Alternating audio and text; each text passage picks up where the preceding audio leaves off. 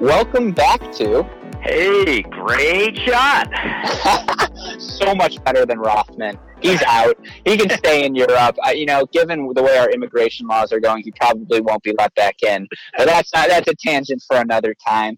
Let's get back into the tennis because it's not going anywhere. We have the left side of the draw, and you know, we'll start up top with the host this weekend, Wake Forest. Yes, they dropped a point against South Carolina, but you know, anyone who doesn't think they're the prohibitive favorite in the round of 16 match against Columbia just hasn't been following college tennis this year.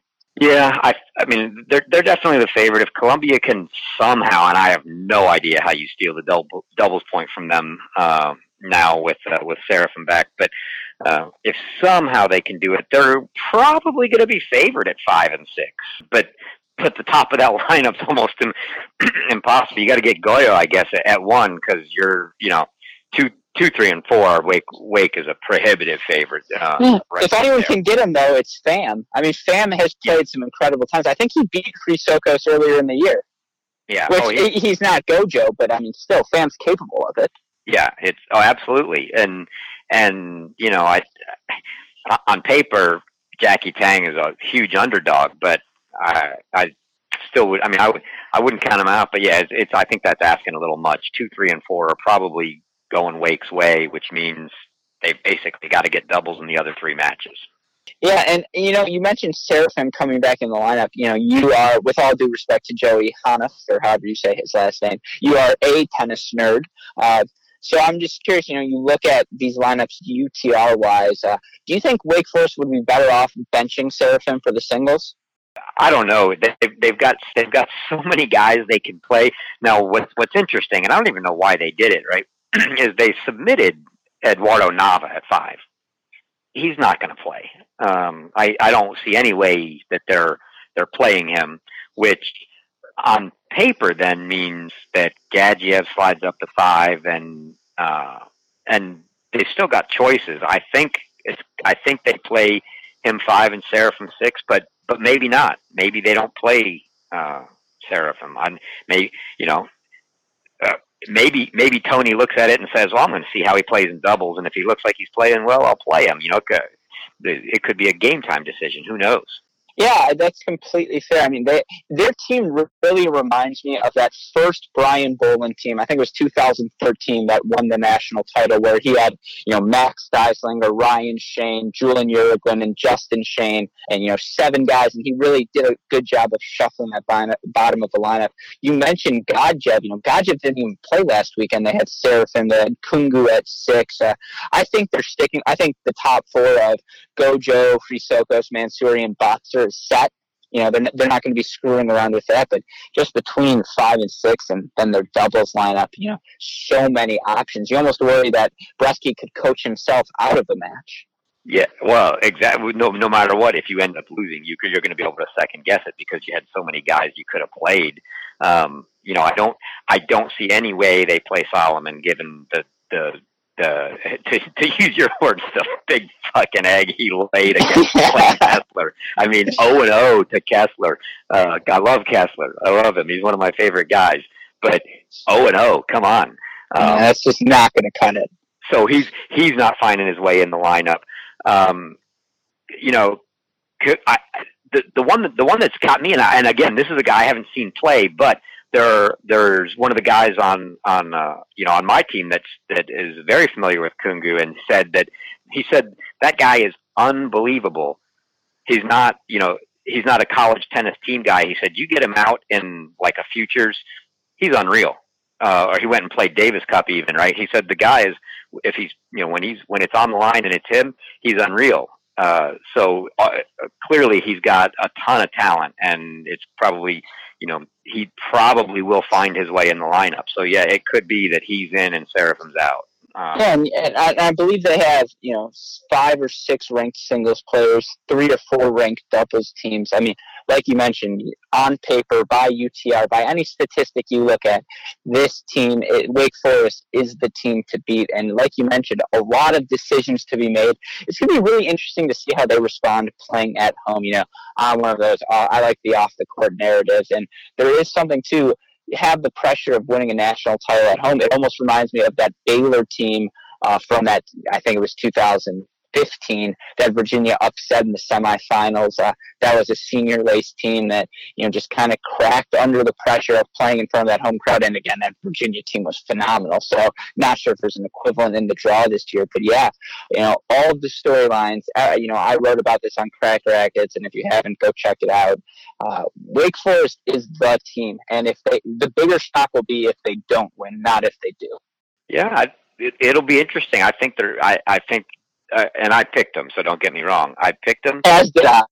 but but I think they're very. I, what I can't get out of my head is I watched the live stream of the ITA kickoff, uh, and I don't know if you saw any of that, but I I think they. I, I feel like they lost to Vanderbilt and shouldn't have even gone to indoors. Um, so and I can't remember whether it was three or four. So it was either Baker Newman or Billy Rowe, one of those two guys. Uh, or it might have even been at five for Billy Rowe at that point. But one of those guys, it was a three-all match. Serving for the match, he hits an ace that I think it was Cungu, but calls out and doesn't get overruled. And you know, obviously, I'm watching on a camera. I can't tell. I don't know, but you know, he put his arms up when he hit the serve as if, hey, we just won. The guys are starting to rush the court, and oh, wait, hold on, no, it was out and then they turn around and lose the match. Uh, so, but isn't that half the fun of college tennis? But, in a nutshell. Yeah, but but the fact that you can that that at home indoors you almost lost to Vanderbilt. You know they they can be beaten. It's not like they can't be beaten, and they're not going to get and you know any easy matches here out. Columbia is probably as that's as easy as it's going to get, and that you know uh, I think they'll get through that okay. But but after that, uh, you know there's there's nothing easy. So they're going to have to win three more tough matches. Uh, no, no, I compl- I completely agree with you. Again, it's nice to play at home. Having Petros at two singles is a cheat code. Probably the single strongest position out of any team in the country. I mean, the guy, but he went 0 and 2 this weekend. I mean, it's a joke. It, it yeah. really is. The guy's just so good, and yeah, it, will be fun to watch them. Uh, I'm going to assume you're picking Wake Forest in that one. Absolutely. Absolutely. All right. Yeah. Then uh, let's do a quick tangent because you know it, it is the Great Job podcast. So what would it be without a good tangent? Um, you know, you talk about this Wake Forest team, and one story off the court has been, you know, there's an incident during the ACC men's tournament final where Borna Gojo was caught making a bad call. And, you know, if you are a fan of college tennis, you know hooking happens in every match. It's just an inescapable thing. And a player who I will not call out by name uh, at the regional this weekend was up a break in the second set after losing the first. Did the I'm going to block the line jab as line judge as this lob goes over my head and call it out no matter what to solidify my hold. Got overruled, brought it to the deuce point. The other team's player won, and the match was over. Um, so you can guess which team it was because the score was 4 0. But it was, you know, it, again, to me, though, that's my favorite moment in college tennis. I love it. I love the mind games. I love it all. Uh, just give me your perspective on hooking. You know, what what do you think about it going into this weekend? Will it play a factor, or do you expect it to be under control? Oh no, it well whether whether it's going to happen and whether it's going to play a factor may might be two different answers. It's going to happen. There's no doubt. I mean, it, it, it always happens, right? Now, now that being said, that is it is one of my my pet peeves. You know, and I told eh, I used to take you know my nephew around all the national junior tournaments and all. And even at that age, you know, I, I told him, hey, if I see that from you, if I see you throw a racket, if I see you hook a kid intentionally, I'll I'll just walk on the court and you're done. Right? That's that's the end of it. It just you know you want to beat the kid with your best stuff, not because you cheated him out of a call. Uh, and but but that being said, it's going to happen. And some of these guys, some you know, some of them, I think they they truly, you know, after the fact, they would truly say, I didn't really want to hook them, but they get in the heat of the moment and you want the ball to be out so bad that you call the ball out. Uh, but so it, it's it's absolutely you know going to happen now. Hopefully there are there are line judges and uh, and and things in place. But you know what I, what I always find interesting to me are the ones where you get the overrule that costs you whether it be a point or a game. It actually has an impact on the match I, I was going to say, I, I sorry to cut you off. A certain someone I know who would request that he remain nameless beat a certain other player's team uh, on an overrule. It was an, uh, he on a game point for five three that gave him the match six three, and that team went on to clinch their first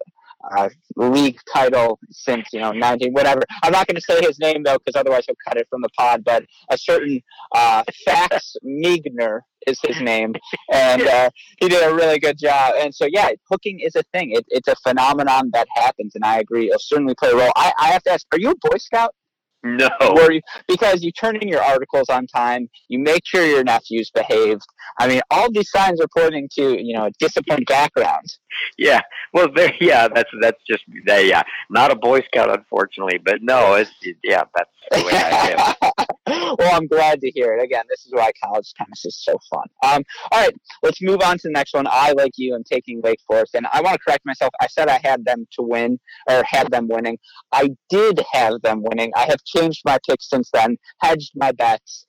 Uh, you know, now that sports gambling is legal, I actually placed wagers on both of these teams because I could find that bet that immediately. But uh, we'll get into that. Uh, so TCU, Illinois. Sorry for that. Probably on paper by UTR. Again, you're the expert, but is this the closest match? At least one through four. No, actually, one through four. One's the only. I mean, tight, tight match there. The huge advantage to Trevor Johnson at two. Pretty good over. Brown or over Hiltzik? Over Brown. Okay. Yeah, and then Nunez actually is all, about a three tenths UTR above uh, Hiltzik at at three. So, uh, but th- but those are the only two advantages TCU's got on on paper, and and the big thing for you know some of those other matches are toss ups. I mean, Vukic is is effectively a toss up at one. The the killer for TCU with Alistair Gray out and everybody sliding up a spot is they're just they're when they play the good teams, they're going to be a prohibitive underdog at five and six. Uh, and and five is uh, five at least. The Kruger can still probably win some matches, maybe six.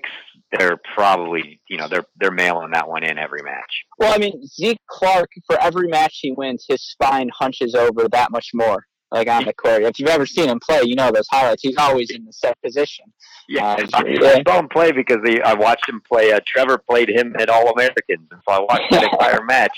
Uh, that was one of the, my best matches of the year. Get that guy a chiropractor. Come on. Yeah. Uh, but yeah, you have to imagine Zeke's the prohibitive favorite. Uh, you know, I, I don't know if is how is the UTR doubles system? Is that a thing? Not really a thing? Yeah, it is. I don't really pay it any attention because I believe, and I, I won't guarantee this is still the case, but I believe what they do, um, or what they had done was uh, was take the the the singles UTRs, put them together, but then uh, and effectively that you're getting points based off the singles UTRs combined of the team you're beating. Uh, so they do a UTR, but uh, it's I don't know how you know how truly accurate that is. So I don't. I honestly never look at you doubles UTRs. Can I, when we talked to Lisa Stone uh, a couple of months back, she brought up UTR and she's a staunch proponent of it, and she really persuaded me. But my whole argument was, you know, as a doubles player, until they figure out the doubles, it's all bullshit. Like until you can quantify that I am better than someone at doubles, I'm out on you. So come on, Stephen Armitage. First job, you gotta qualify that or quantify it. Yeah, exactly. Yeah, yeah but, I was going to say that. So, the, so the one thing that I really want to see from UTR, and I've talked to uh, to some of the guys there because obviously, being the data nerd I am, right? but, so, so here was my dream. I contacted them. I talked to them, and I said, "Hey guys, here's what I want to do. I don't even." So they do a Power Six, right? Which is basically the the combined total of the top six UTRs on the team. Um, which, to me, to use your words, that's. So, I don't care what you're. It's you know you take a team that's got a really really good one and everything else is weak. Well, they're still gonna they're still gonna get a fair number of points in their total because of that really strong one. Uh, but uh, or even if they have one and two through four are good, but five and six stink. If you're mailing in two matches every week, you're going to have a hard time winning, no matter what your total is.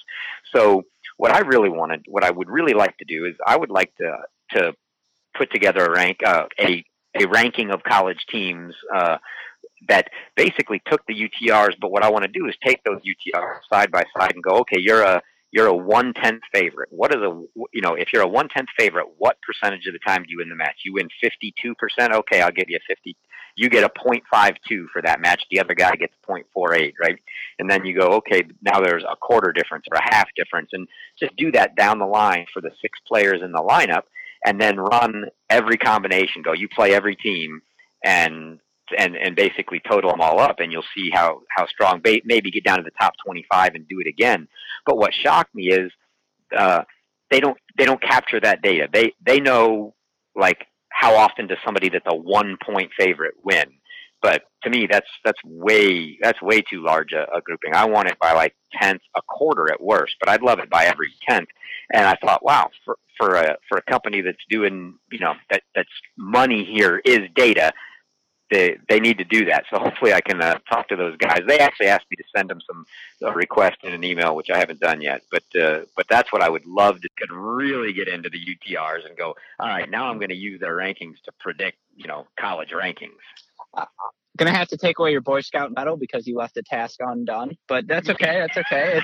everyone gets I just have to say, I, I ate dinner tonight, but I am salivating. That is an idea. I mean, to work in the probabilities, the percent chance, how in, how indicative of is it of you as a favorite? Will you win if you know your UTR is that much higher? How valuable is the UTR in terms of actually projecting those things? It's it's all money to my ears, and I, I've said I want to look into UTR closer because I really just don't understand the math behind it right now.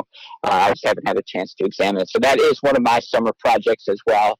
Uh, you know, when I have the, the, the beat on that, me, you, Lisa Stone, we'll do a UTR pod and we'll hash out all the basics. All right. But I, I can hear Dave Rodidi's hat shaking in the background because we didn't give a prediction for Illinois TCU. Let's talk about it. You know, Vukic Rybakov, a classic matchup. Two guys who you know have been stalwarts in college tennis now for you know, and Rybakov three, Vukic four years. Uh, who you got leading their team to victory? I, I, I think you have to take Illinois for, for two reasons. One, they beat them during the season when they had Alistair Gray, uh, right? And I think that was a five-two match. And now they're without Alistair Gray. I, it's, it's, it's a tough ask. They, it can be done. I, I think actually that the key, it, it will come down in my mind for, for TCU to really have a shot.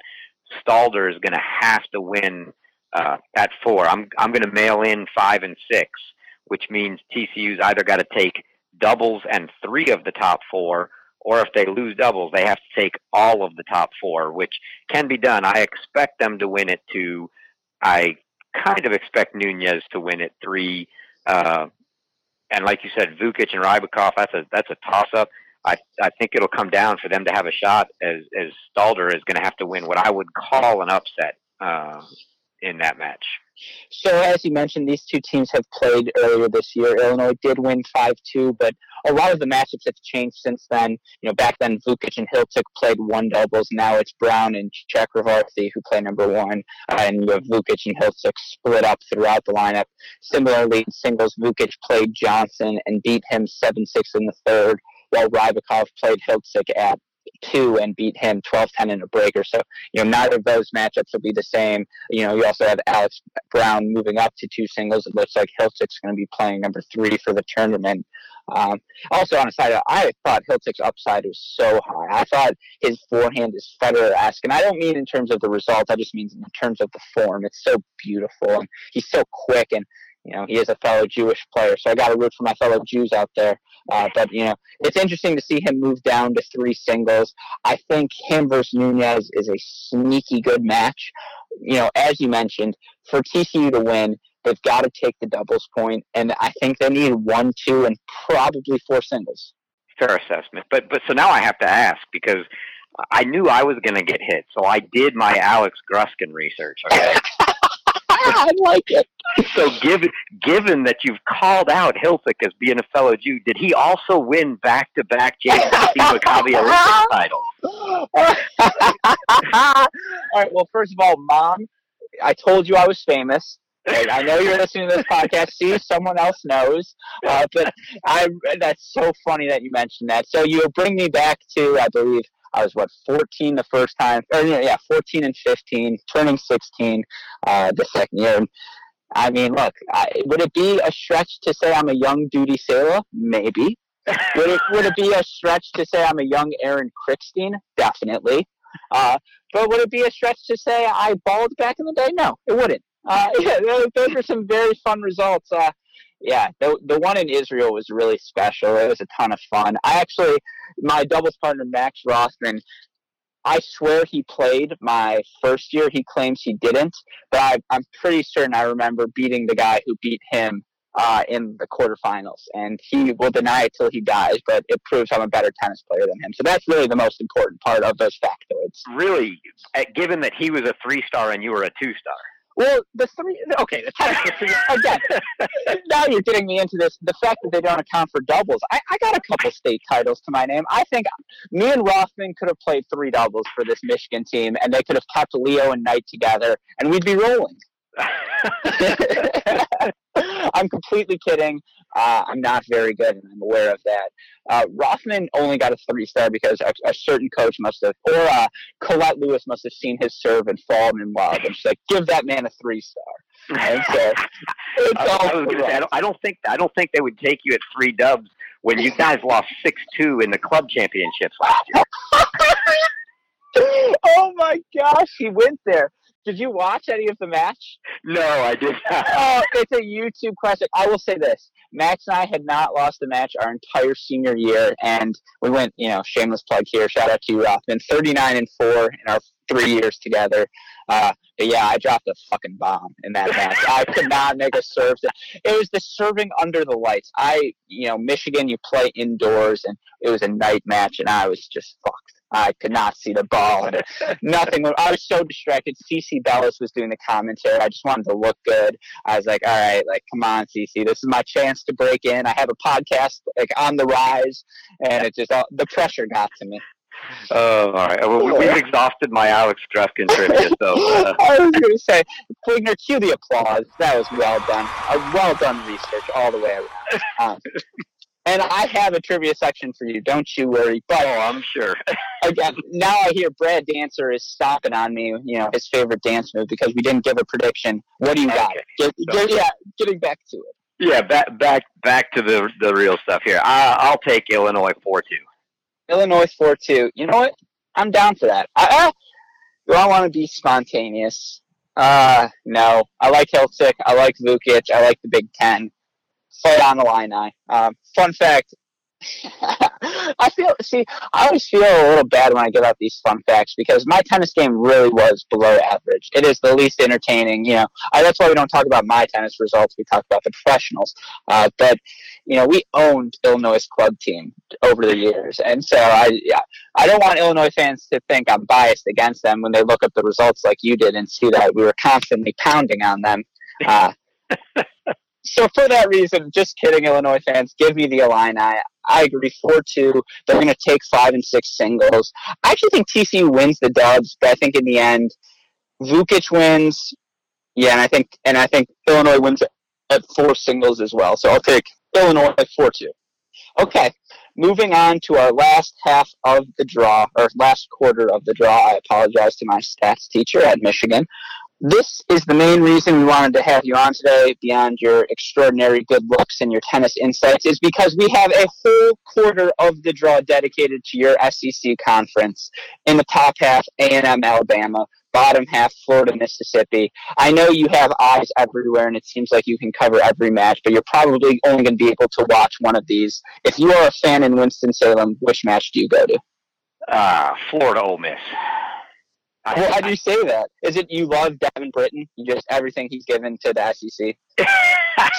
no, hey, Devin's actually been very kind to me and, and sent me some great some great messages uh, uh, on, online. But I, oh, in, in addition to that, right, uh, one of my favorite. Uh, uh, favorite coaches is at, at Florida, who, who used to be with us at Mississippi State and Tanner Stump. But no, I, I think it's more because I'm intrigued with the Ole Miss lineup because they've now got Gus Hansen back, who is out the entire year, didn't even play in the SEC tournament, and they in they've inserted him now uh, in the NCAA tournament, and uh, and it's I'm interested to see a if if he can actually be competitive enough to win a match, but but really it doesn't matter because they had to they had to get him healthy enough just to be able to put him in the lineup. I don't even know if he's really capable of winning a match, but him pushing everybody else back down a spot is more valuable than him actually being able to win because with what they had playing at six, they were giving up six no matter what, and then pushing everybody up a spot higher, far better to to, to even if even if Hanson's a sacrificial lamb, which he didn't look to be. He didn't win, but he didn't look to be a sacrificial lamb. Uh, that it's it's probably interesting. Granted, Alabama's hot, but Texas A&M is just way too good. I expect that one to be way, way, way too lopsided, uh, and so uh, I think we have a better chance at seeing uh, a great match with Florida Mississippi. I honestly don't expect either one of these to to really uh, be all that close, but I think Mississippi has a better chance of, of providing us with a close match. I completely agree with you, and we're over an hour in. So, for the sake of brevity, just very quickly, you're taking Texas A&M in a blowout. Yeah, I, I'll take A&M 4-0. 4-1 if Bama mm-hmm. can manage to get doubles. They don't get anything in. Well, what's amazing is they played earlier this year and it was a 5-2 result. Bama took the doubles point and actually, you know, they won a third set breaker at one singles. So, right. you know, all the all but one of the other matches was in straight set. Oh no, no, sorry, they did not win the doubles points. My fault. Alabama actually won the six singles match as well, so that's where their two came from. So yeah, you know, this A and M team has beaten this Alabama team before. Um, uh, yeah, for, again, for the sake of brevity, I agree. I'm going to take A and M 4 Just too much talent. Kipson. Uh, I said earlier, Sabine might be the best freshman left in college tennis. That's a lot. Kipson is, and just him you know, Rinder, being able to play Rinderknech at two. God willing, there will be a Rinderknech Sokos battle at two singles, and just you know, two players who could be playing one for any other school. Uh, and we'll get to see that later on. But I agree with you. A and M rolls in that one. Let's talk about if Minnesota wasn't the best team of the first weekend, Mississippi had to have been. They beat Duke four three in the first round, shock Stanford four three in the second round. Stanford, the number four overall seed, and that's a match. I actually, you know, I went to that Michigan match on Sunday and was so, you know, it was also Mother's Day and was so exhausted. I was watching Stanford cruising, and Fawcett was up a set. Geller was up in the first set. Fomberg was rolling. Wilczynski was rolling. Kumar had just broken back. I was like, all right, Stanford's going to win. I can go to sleep. I like can get a nap in before my Mother's Day dinner. And I was so wrong. I should have stayed awake for this match. I just I can't believe it. Yeah, it was it was really unbelievable. Like you said, if even in the first sets that they ended up winning, they were up. You know, you had Fawcett, Famba, and uh, and Jennison were all they were all five five love or five one in the first, and two of those I think came back and ended up being being close sets, but they still got them all. But yeah, real. I mean, I mean, yeah, I don't know what to say other than Jennison laid he he laid a big egg. I mean that yeah he re- he collapsed in that breaker, uh, and then obviously he just he was tight. I mean he couldn't hit a forehand to save his life. I mean um, he, he had how many match points did he have? Did he have any match points at all? Oh, he was up six three in the second set break. Right? Yeah, and so he had and he had a match point prior to that that uh, I'm trying. I think he double faulted that one, so he had four match points. Yeah, and just you know, for this Ole Miss team, you look at them; they have to have confidence at the two and three singles position. You know, with Sam Cullen, and I apologize if I pronounce that wrong, taking out Geller and taking out uh, the Duke player Stakoya or. I, am not sure exactly how to say it, but we have a master Koyak who works for Cracked Racquet, so we'll go with that pronunciation. Um, and, you know, at three singles as well, their three singles players gets win over Mateus and then as well as Kumar. Uh, I don't know. This Florida team is a year early, as we mentioned. Once they get Riffice, once they get Greif, you have Oliver Crawford. I believe Perez is a junior. Ingridson, uh, Perez Blanco, Kessler, Shamil Chamazo, Hasenbus Incorporated you know, all of those guys next year are going to be ridiculous. And, you know, Florida is one of two teams this season already to have beaten the number one team, Wake Forest. Uh, another team I had in a dark horse article that'll never see the light of day because it picked Georgia as well. But should I be sleeping on this Florida team? You know, are, can they, you know, take care of business against a hot Mississippi? Yeah, absolutely. I mean, it's four, four, five, and six. Now, uh, I'll say Gray Hamilton plays over, you know, he, he plays above when you look at his paper rating, if you will, or you're looking at his UTR. He plays above that. He can give Andrade a match at, at four, but Florida's not going to uh, Florida's not going to lose at five and six, and I don't and and as hot as Kraljevic is, asking him to beat Alfredo Perez, who played you know one for them all of last year and the start of this year until he kind of got in whatever a rut, a slump, whatever you want to call it, right? Was just struggling a little, but he's a ridiculous three. Uh, I I don't see him him losing at three. They I don't even know what to make of one. Right? Is Hansen legit at this point? If he's really legit, he can beat Crawford. Crawford can beat him. You know that could be a toss up. Uh, Sandkaulen can definitely beat Ingildsen. It's a it's another toss up type match, but Florida is a prohibitive favorite. The rest of the lineup, three through six. So, uh, and Florida plays great doubles. So I, they're going to have a hard time. I, I, I like I like Florida in the doubles, uh, and then I, I think they get I think they get three you know three of the matches at three through six, uh, and it's a four oh four one match. So a couple rants off of this one. Number one, and I apologize, Westhoff, for all the quacks, but how the f- did coaches not challenge Alfredo Perez at three singles? Is that not the most? I mean, Chrysokos at two is a joke as well, but Perez at three is the guy who's been top ten in the country the past two years. A guy who has been a star. I think he reached number one a couple of years ago. I mean, to have him play below Ingildsen, who's skinnier than a pencil, and Crawford, a freshman. If I'm a coach, I'm saying hold the phone. Like, what is going on here? Yeah, and they actually moved him down uh, a, a a little bit ago, they had a, they were actually playing. Uh, they just flip flopped Ingildsen and Crawford. They were they had Ingildsen at one and Crawford at two. So the so uh, I guess uh, an even bigger tangent here. I think the biggest shock with this lineup is isn't the way the lineup looks. It's who's not in the lineup, uh, and that's Duarte Vale. Oh, uh, was my second tangent. Is what what happened to him? Where'd he go?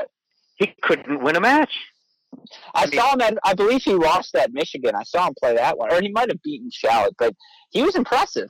Yeah, he. So they started the year right. Perez one, Ingildsen two, Vale three, Crawford four, uh, and I think they they flip flopped a couple times between Vale and Crawford playing uh, playing at three and four, and uh, and then as they got into the dual match season, Vale just he, he couldn't win, and they dropped him uh, they dropped him from four to five. He didn't win. They moved five. Next thing you know, he's just he's out of the lineup altogether. Now, now, granted, he could play anytime. I mean, obviously, with six, you can you know you can play whoever you want at six, regardless of what the lineup is, because you can pull everyone else. But uh, so he he could find his way in. But uh, you know, Kessler's to me, Kessler's the heart of the team.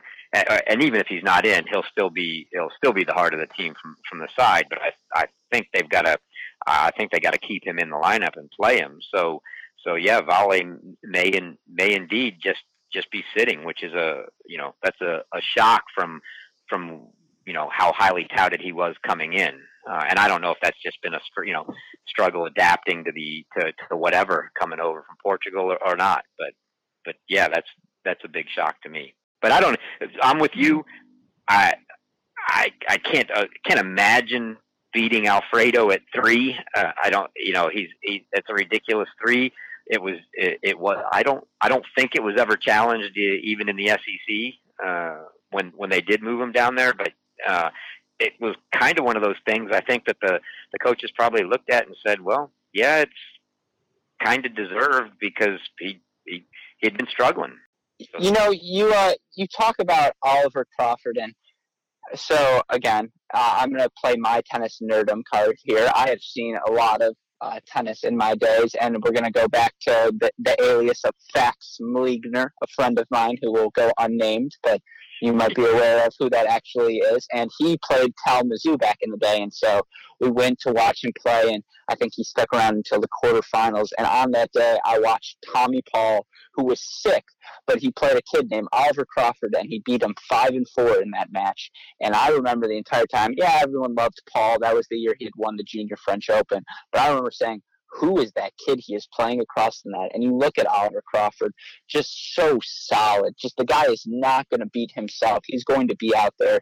You know, this is a cliche, but he will grind to every ball. He's going to be competing, and you know, he's going to be moving you side to side. And so physically fit, a guy who has played tennis, you know, throughout the world at all the highest levels in the juniors. Uh, you know, maybe Perez could play too, but I, Crawford's a really exciting freshman. And you just talk about that depth, as you mentioned. I don't even know who Andy Andrade is. I hadn't heard of him until this Miami match. And, you know, these guys, like Wake Forest, like those Virginia teams of old, they can throw so many different things at you in the bottom of the lineup. And when you have that depth, four through six, especially when it's NCAA time, when all of the top teams have incredible tops of the lineups and, you know, all those results can fluctuate, having this depth that Florida does is so important. And as you mentioned as well, you know, all of their doubles teams are ranked. You have Perez and Ingildsen at one, Perez Blanco and Crawford at two, Kessler and Vale at three. Uh, this team's got depth. They've got experience. You know, Virginia's knocked them out the past couple of years, but that doesn't mean they haven't made the Sweet 16. Uh, this is, you know, there's so many reasons why you can make a compelling case for Florida to be the dark horse, as we mentioned earlier, one of two teams to beat Wake Forest earlier this year. It's a young team that's so talented. Uh, you know, I, I, have ranted about them enough, but you look back at the result, they beat Ole Miss 6 1 earlier this year. And in that match, actually, Perez played one and won his match in a third set breaker. Ingildsen, uh, did he DNF? Ingildsen won his match in three sets. Uh, you talk about Vale losing. He lost at four singles, two and three, but Crawford won one and one, and Perez Blanco and Kessler cleaned up at the bottom yes, I don't think Florida will struggle with his Ole Miss team. And even though they're playing Texas A&M, who beat them during the SEC year and might be the favorite, I, I, really like this Florida team to emerge out of the bottom half of the draw now that Stanford's gone. That was quite the rant. Sure. That, that that rant might be its own episode. oh, but so are you sticking with me? You like the Florida pick there? I do. All right, so that is all of our recaps of uh, this, you know, all our recaps of the weekend and go through the Sweet 16. Just a reminder, our quarterfinals now on top. We both predicted Wake Forest versus Illinois, Ohio State versus Mississippi State. Wow, we should really uh, stop doing the same things. A&M versus Florida, and our one differing, but only because they're my boys, North Carolina versus UCLA slash Michigan. Uh, let's do a quick run through of these Elite Eight teams. I want you to, you know, make your cases for all these top teams, and then I want to end with a fun little trivia gimmick. But let you know, let's let's breeze through this, you know, these projections. Uh, we have Wake Forest, Illinois. Who you got there? Uh, I'll take Wake Forest. I mean, I think I, I I can't back out now. I took them to win, so uh, they're at home. I'm I'm sticking with them. All right, let, real quick tangent. Of course, I just say we should speed up, and I go on a tangent. But you and I were both part of a tennis recruiting panel, and uh, you know it was funny because the wise take seemed to be to pick uh, Oklahoma to lose in the regional. Of course, everyone's just got it wrong who they were losing to, but you know the conventional wisdom really is Wake Forest taking this. And in the spirit of gambling being legal, if you had to set odds, you know percent chances of Wake Forest winning, what are your percent chances? Given the that there's still 16 teams left. Uh, Given, yeah, exactly. You're the math guy. You're the UTR wizard. Where are they at? Wow. I, at this point, I would probably give you four to one. So that's what I was going to say. If I said, uh, oh, all right, this is a little, a little inspired Bill Simmons uh, podcast gamble. If I said you can take Wake Forest at two to one odds, or you can have the rest of the field at eight to one, what would you oh, take? The field for sure. You take the field at eight to one. Yes. Oh, interesting. Same thing. Let's go Wake Forest 10 to 1, though, and the field also 10 to 1. Which bet do you take? Still the field? Oh, still, yeah. You're basically giving me a 50 50 prop. I take the field. I don't know. There's the 50 50. How, how long did we just spend raving about the talent on Wake Forest? I feel like right there that was a back pedal. No, oh, so yeah, they're ridiculously talented. I still think they're very susceptible down low. Five and six, they could lose any match it's it, you know you got to beat them in dubs, but I mean there's some really good teams out there. They're great, sure, but whether they're playing Texas A&M or Florida, they still got to get by Illinois. Illinois will be favored at five and six against them if Illinois gets there. It could be TCU. If they get TCU, their TCU won't be favored at five and six. But uh, you know, and then coming from the other side, all, look, all of those teams they're they're going to have to win three very hard matches. Can they do it? Absolutely, but uh, you know, it's when when you're playing three matches that tough after assuming they get by Columbia, that's you know Yeah, I, what, I, what I've 50 noticed 50 shot. what I've noticed is you're too intelligent to be baited into doing the prediction game with me, which is totally fair. So I'm going to make this easier for us. Who are your finalists and your potential champion? Let's just get right to the good stuff. You know, the other projections because that's so, so speculative. And as Minnesota, Minnesota and Old Miss showed, you know, all of that can be thrown up in the air. So you know, push comes to shove. We've broken down both sides of the draws. We've talked about all of these teams. Who are your two finalists? I, I I go all chalk and uh, and and take your boys going down obviously in the next match, and I'll take UCLA on that side, and I'll take Wake on the other side, and, and I say Wake wins it. You say it's a rematch of the National Indoor Final. Yep. You you just talked me into why Wake wouldn't be a favorite at five and six. Uh, what, I know what- it's so, it's so hard. I I'm, I don't think they will be, but I I think they can win without even winning at five and six. Do you listen to basketball podcast by any chance? No. Okay, well, you remind me of Kevin Arnovitz, which is a very high compliment from the podcast world. You just have this way of sifting through these picks and calling out the bullshit for what it is that I very much appreciate. All of that is my long way of saying you're crazy. How you cannot take, how you don't see that UNC is the prohibitive dark horse. That the storyline, the narrative is just drawing up perfectly for them. They lose to Wake Forest twice in a row, but now they you know, they have the senior laden team, or you know, not senior laden, but this experienced team. You have the best player in college tennis, Will Blumberg, up top. Senior leadership from Kelly Boyden at five, like you mentioned. Uh, Sigouin at six, or at two. Uh, you know, you have the options of Peck. You have uh, the options of Mac Kiger. You have Anu Kadali. Just so much depth. This North Carolina team can play it all. I think they upset UCLA. I see a UNC Wake Forest All ACC final for the second year in a row, and uh, all that is said. Like, okay, another point I want to make, and I'm interrupting myself midpoint as is per usual, but one of the fun things about this year's tournament in particular is in the, these past maybe even seven years you knew the virginia teams you knew the usc teams with steve johnson were going to win. It really was you know as much controversy as there might have been of oh this team could make the finals. And sure if it's oklahoma or baylor teams or whatever the teams who have gotten hot these past few years uh, you know, play well enough maybe they could give virginia or usc a scare. But you know it's been so much more easily predictable. And this year, that's just not the case. There are five legitimate teams who could win. Yeah, and maybe more. Oh, I- I, I- that wasn't even including my Wolverines. You're right. Maybe six Yeah. teams. um, so yeah, I like UNC Wake Forest, and I'm really going to take UNC. You know, best best player versus the best team. How often have we seen LeBron James come through? I, you know, LeBron is a is a tough comparison for any player to live up to, but Will Blumberg in singles and doubles, he does it all. I just think he has that much more. And according to Jack, Wake Forest, you know, they do tend to get tight. And as you mentioned, uh, Jack being Jack Murray, and as you mentioned, that Vanderbilt match, we've seen them be shaky before. It'll be Bresky's first finals appearance. You, you just, oh, you, you never know what that pressure is going to be like for a team until they face it. It brings me back to that Virginia team in 2012, Mike Shabazz, Alex Domijan, that lost to the two-time defending champs USC team, even though on paper Virginia was just clearly the more talented team. I really like the Tar Heels. I'm all in on that team. I, if you can't tell, Rob Kelly is my man crush Monday.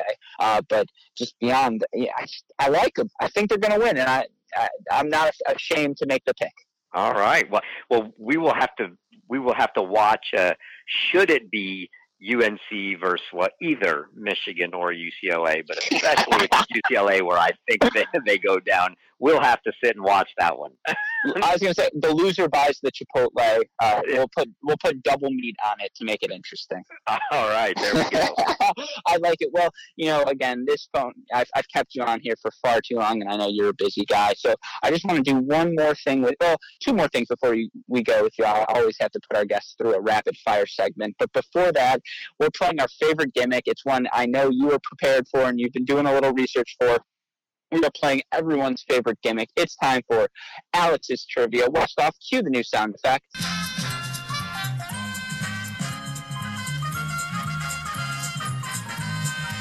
On a side note, I, I asked Westhoff specifically to make it the Price is Right sound effect because I was a big Price is Right guy growing up, and I, you know, if they just go, you know, Chris Hilarious, come on down.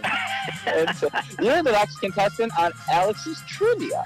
And same thing, if you bet over, you are the loser. So when in doubt, go with the 99 cent call. Uh, just kidding. That's a Price is Right joke for our fans out there. Um, also, on, on a side note, if I said I have taken the jump from the captain or Commander Riker to Jean Luc Picard role, would you get what I was referencing? I am not a big Star Trek guy, so. Uh, but so you kind of got it. Yeah. well, that's what I tell Dalton nowadays. I say I'm the Riker to his Picard, uh, just to you know keep it interesting. But that it's whatever. That's a tangent for another time. So let's get to the trivia questions. In the theme of the uh, yeah, that was a long look. I did a podcast before this. This is hour three of podcasting. I'm loose. Uh, you know, I'm two Coronas away from being hammered. Um, so, sorry, mom. Just kidding. No, I'm not. Um, but let's get to this SEC tennis trivia section. As you know, I was born in 1995. By that time, you already had three theses in my UTRs. So you, uh, that's where our trivia questions are going to start. Uh, all of these questions are going to be since 1995, just so you know. okay. Okay, and again, the theme is SEC players and teams. So since 1995, four SEC individual teams, I'm not naming, that could be one program, it could be four programs, have won NCAA team championships. Can you name the teams and the years? Well, I know Georgia won in 07 and 08. That's uh, two of them. So, uh, think my hint to you is in this pre in our pregame call, who did I say controversially may be the best tennis player of all time? That's the years. Matias Boeker. George Bush presidency. Holy cow. Really beginning. Nine, eh, okay, so Clinton last year, 99, and then 2001, both also Georgia teams. Oh, so all also, for Georgia. Yeah, and do you know since 1995, only eight schools have won the NCAA title? Or at least the guys' title. Apologies. That doesn't surprise me. We got a, a boatload of USC, UCLA, well, Stanford type. That leads us into our next question. Can you name the eight schools? Oh, Oh come on! This oh. is an this is an easy one. This is an easy one. Well, I got to go with USC, UCLA, uh, Stanford. Uh, and again, since 1995. We've got Georgia in there. That's four. Um, You're forgetting one very, very obvious one. Uh, Virginia, obviously. There we go. The Bresky boys. I would assume.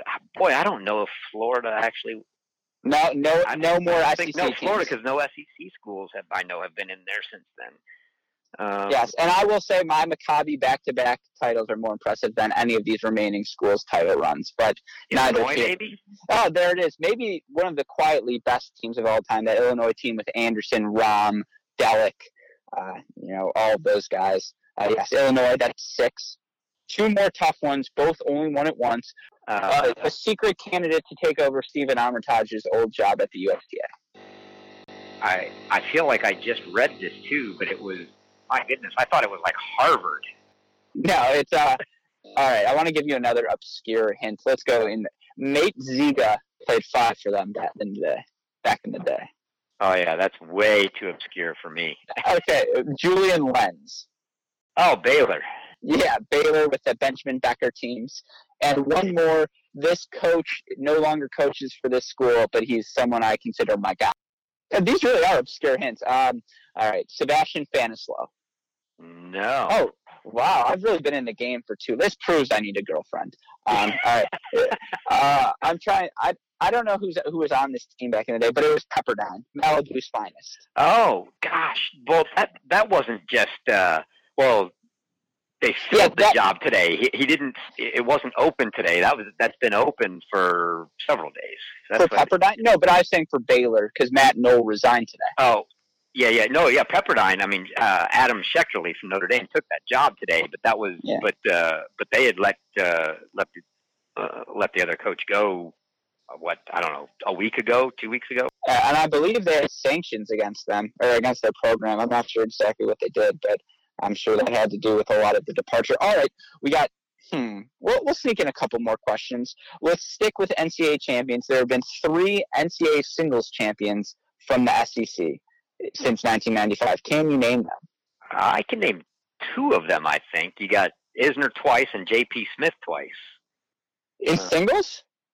Right? Is that not Oh, those uh, those were. I'm sorry. I'm thinking Christopher. Christopher. I'm thinking back to back SEC titles. Uh, so I, I, was gonna say I, I love you, and you are our math guru, but you gotta hit these Wikipedia pages. Oh yeah, no, I'm, I'm, i was just thinking we had it was uh SE. That's that's where I my head went right away. We uh, I know uh, so Nuno got SEC Player of the Year second year in a row, and there there were two other guys that had done that, and that was Isner and Smith. So, but SEC Man, JP Smith, I'm I'm down to just have a podcast about him. One of the unsung gems of the time. Well, the lefty serving volley. He's a doubles. He's a great doubles player, right? Oh, um, I the reason I got into tennis was because I found the Twitter follower Lang, who had a love affair with Ryan Williams, who had the most entertaining highlights in the world when I was like 14. And I was like, oh my God, this is the sport for me. Um, so that's my Ryan Williams Tennessee story. Um, but Ryan Williams lost in an NCAA singles final. Can you name the three champions? That's how we do a segue here at the Great Shot Podcast. Yeah. Oh, I, I, I don't think I can. I'm trying to think who else is on this. Right. So I guess you're going to tell me Isner never did. No, Isner lost to Somdev in that final at Georgia. Somdev, wow. as though I knew him in a first name, Somdev Devvarman, of course. Um, is one of the others one of the Tennessee guys from one of those years there where they had no, everybody? but one one of them is currently coaching a Sweet 16 team. I believe he got blown out by Federer in his U.S. Open appearance. 2009, Hottie Toddy. I'm from the state of Great, or the country of Great. God save the Devin Queen. Brit- Devin Britton? Yeah, Devin ah. Britton, Ole Miss 09. And then Boeker in 01 and 02. And then Jeff Morrison of Florida in 1999. Oh, never would have had that. I like it. Okay, now it's time for our last trivia question. Well, now I'm going to sneak in two more. Sorry, Westhoff. But there has been, in all of history, one Mississippi State men's team that has won an NCAA championship. Can you name the players and the years? Or end the year? Oh my Nuno! If you see Chris at this match, slap it. This is ridiculous. this is your team. he'll see me. So, so you want the, the years of when they won an NCAA championship? No, sorry, an individual championship. Oh, an individual championship. But you're talking out. You're talking the the fall, not the outdoor, like Nuno just won. No, okay. Do you want to have it? The only real major in college is the NCAA title. Uh, okay. The fall is irrelevant. All the cool guys are playing pros. So is it? Just, just was, kidding, by the way. Yeah. Was it was it Corkal back in?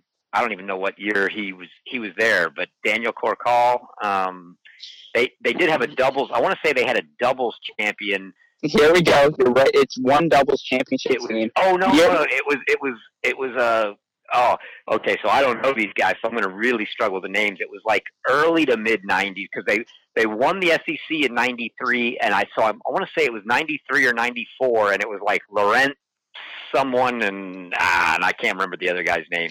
That is really impressive. Laurent Mickelland or Mickelard and Jock Simmons in 1994.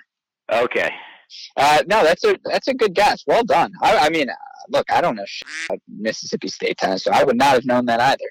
Um, so yes, I am very very impressed. Okay, last question well, I'll you. give the, the, shout out there to John Cade because I this obviously predates any of my Mississippi State knowledge, but but John Cade has has sent me the record book on many occasions when I've asked him questions, uh, which I've perused through. So so any any knowledge I have is due to him.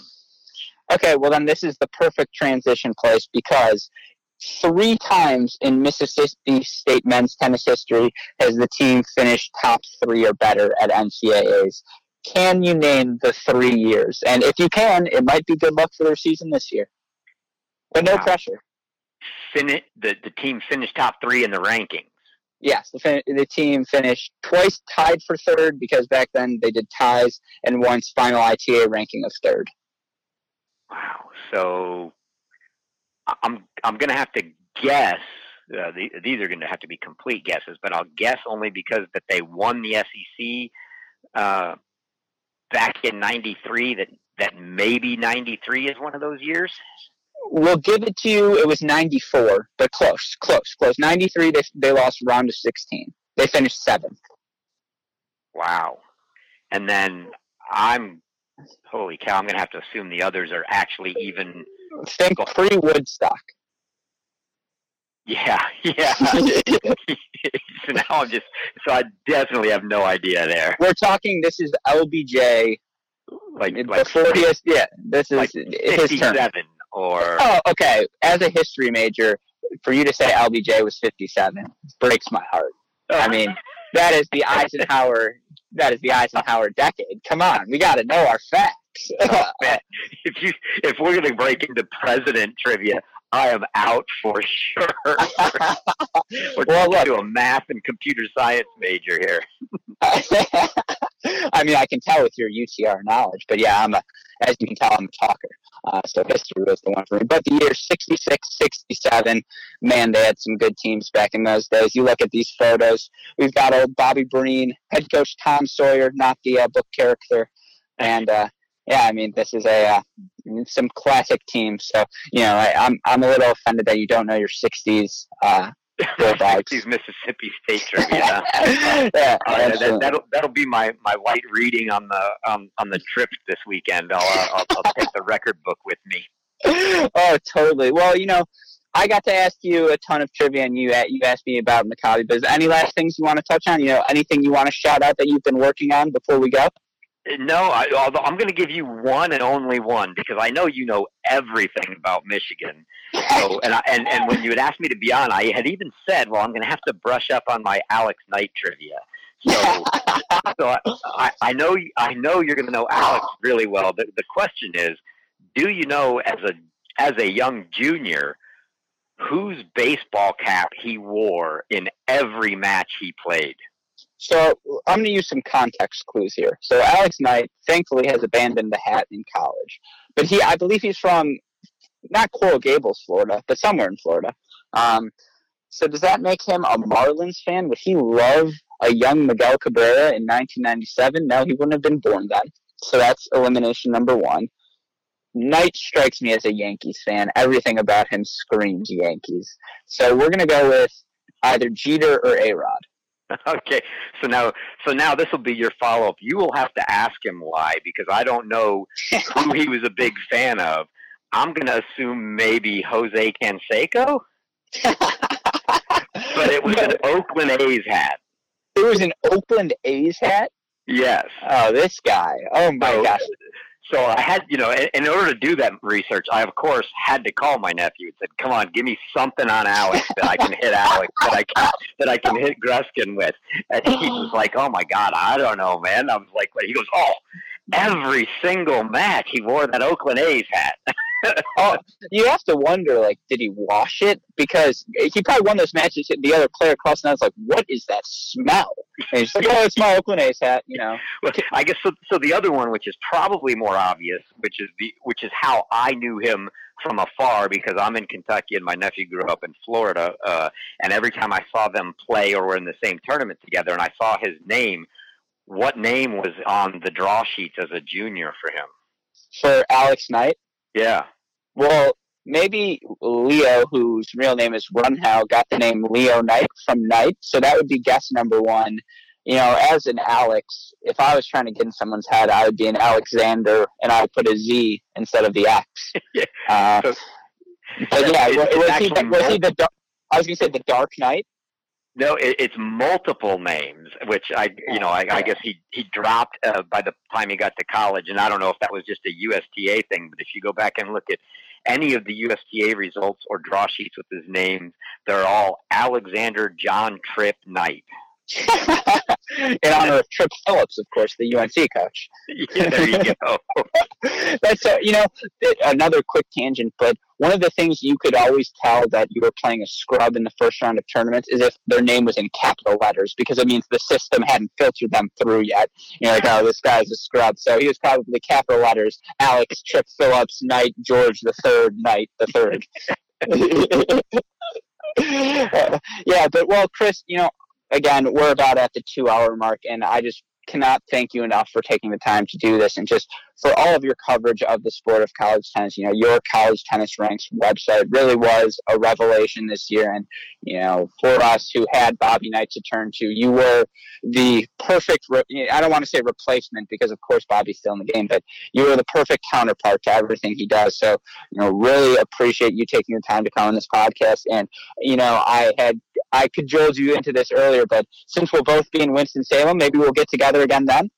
Oh, absolutely. Yeah, we'll we'll hook up there, and uh, and uh, I'm sure we can find some of our now legal sports wagers uh, that, that we can make. uh, let's parlay a Blumberg winning the singles title, or a Blumberg Kelly doubles title win with a Torpegaard singles title win, and see where our odds get to. I feel like we could get some fun odds for that.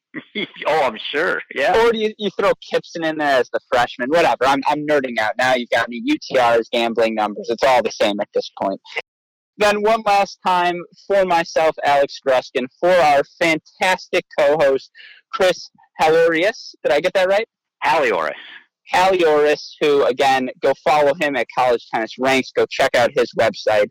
For our super producers, Fliegner and Westa, for everyone at the Cracked Racquets team, we say to you, Hey, great shot! I love it, and I will see you this weekend, Chris. Take care. All right, you too.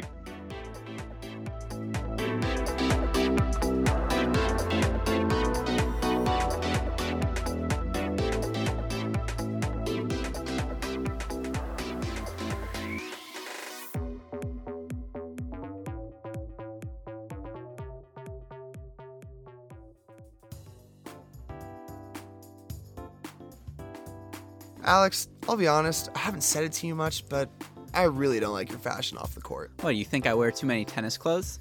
You know, it's, I mean, yes, but it's not that you wear too much tennis clothing, it's just you're not wearing the right type of tennis clothing. What do you mean? There's a specific brand I should be wearing? You clearly haven't heard of the new tennis cloth company called Cross Court Threads. Cross Court Threads, is that going to be something with knitting?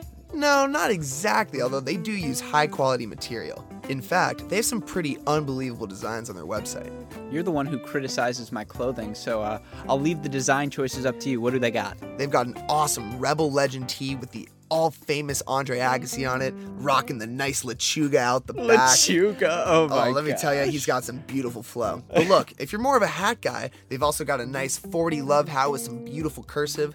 But they also have a love all hat for those who are more of that kind of peacemaking kind of vibe. Oh, absolutely. What about for the truckers out there? Any trucker hats? Oh yeah, they've got a trucker hat, a beautiful logo trucker hat with the Cross Threads logo on it. And you know, I keep it low key, but sometimes I wear leggings on the courts. Anything for me? They've got some racer leggings that look perfect for that nice round butt of yours. Goes up to XXL? that it does. awesome. But you know what else they've got, Alex? What's that? They've got a preferred player program. Ooh, preferred? Yeah, now let me tell you, if you like the designs on the website, if you are also a current and active member of the USTA, you can apply to become a Cross Court Threads preferred player. You know what comes with it? I don't. What is it? Qualifying applicants will receive the opportunity to custom build these awesome designs into a custom package of four items, and they'll come at a steep 25% discount. Well, you know, Maxie, while my USTA player number may still be active, I consider myself more in the retired phase, more analyst than player. Also, as you can see right now, I've still got the face for the game, so if there is a way for me to be an Instagram ambassador for cross court threads, you know, maybe flaunt the gear I'm wearing, not necessarily pick the designs, is there a program for me to do that? You can be a brand ambassador in the brand ambassador program. Look, it's a four month program, and you seem like the perfect candidate as someone who's a frequent wearer of tennis. I mean, it sounds like the program for me. Where can I apply? You can apply right on their website, crosscourtthreads.com. And check this out if you subscribe to their email list, you'll get 10% off. It's crosscourtthreads.com. That it is, crosscourtthreads.com. crosscourtthreads.com. You know what, Alex? I liked that bit the first time, but let me just remind the listeners it's crosscourt threads without the dash. Just crosscourtthreads.com. I know what you're getting me for my birthday. Oh, yeah? What is that? crosscourtthreads.com.